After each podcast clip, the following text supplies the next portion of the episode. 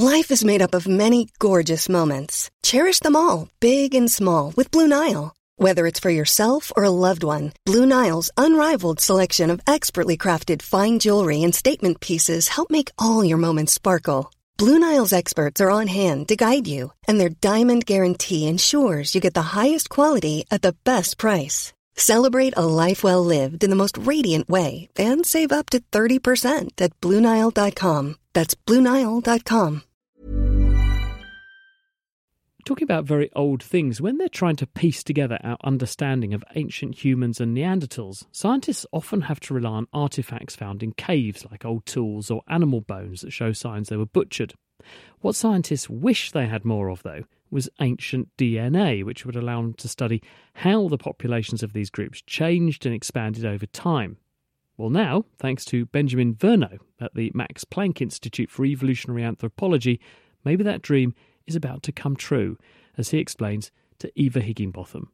So we get typically DNA from bones or from teeth, and we use those to study the past. And one issue with doing that is that bones and teeth for ancient humans or Neanderthals are really, really rare. You know, so Neanderthals lived all over Europe and parts of Asia for hundreds of thousands of years, and there are only 18 individuals for whom we have DNA.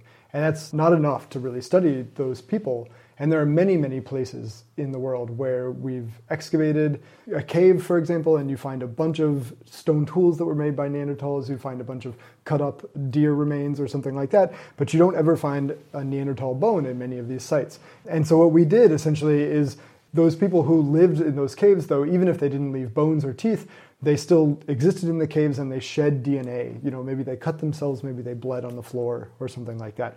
That DNA binds to the dirt and it's preserved there in the dirt. And so what we did in this paper is we developed ways of getting the DNA out of the dirt, of getting the human DNA out of the dirt, and learning about people who lived, for example, in a particular cave simply by looking at this DNA from the dirt without needing these fossils. So, how did you manage to get the DNA out of the dirt? It's actually not so hard to get the DNA out of the dirt. You sort of wash it with some chemicals and it comes off of the dirt. The big issue is that the vast majority of that DNA is not human. Could be that, say, one in every million DNA molecules that's attached to the dirt in a cave actually comes from humans. And that also kind of makes a lot of sense, right? We're talking about a rare event that someone cuts themselves or their baby poops or something happens, right? As opposed to they're butchering an animal in the cave or there's pollen floating in from outside or a mouse lives in the cave or a bear comes in the cave. And so the most challenging thing is actually to get the human DNA out.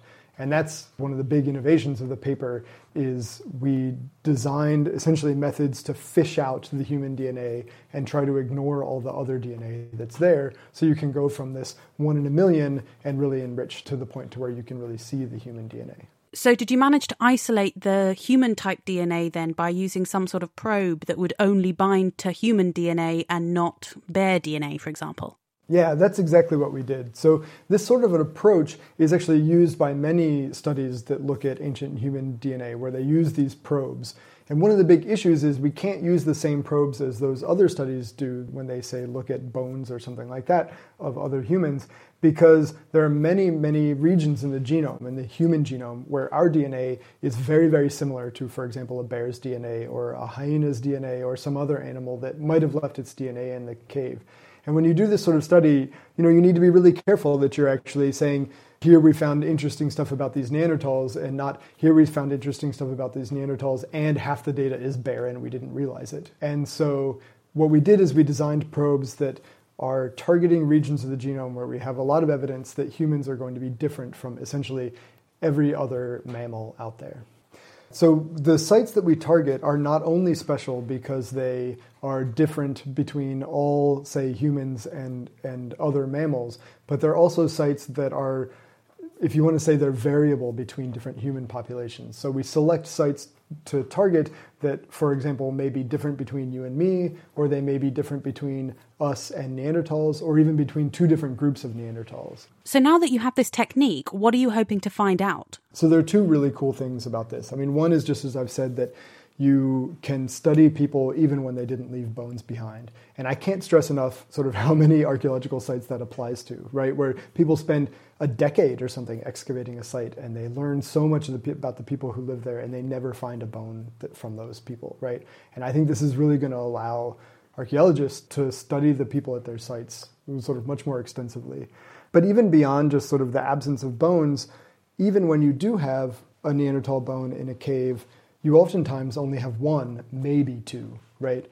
And with that, you also really can't get this time series. So at this cave in Spain, we were able to look at 36 sediment samples that had DNA in them and sort of go centimeter by centimeter down through the cave and identify the time point in the layers where the DNA changed. And you wouldn't even be able to do that even if you had found one or two or three bones from Neanderthals in this cave. Benjamin Vernot, and that paper has just been published in the journal Science.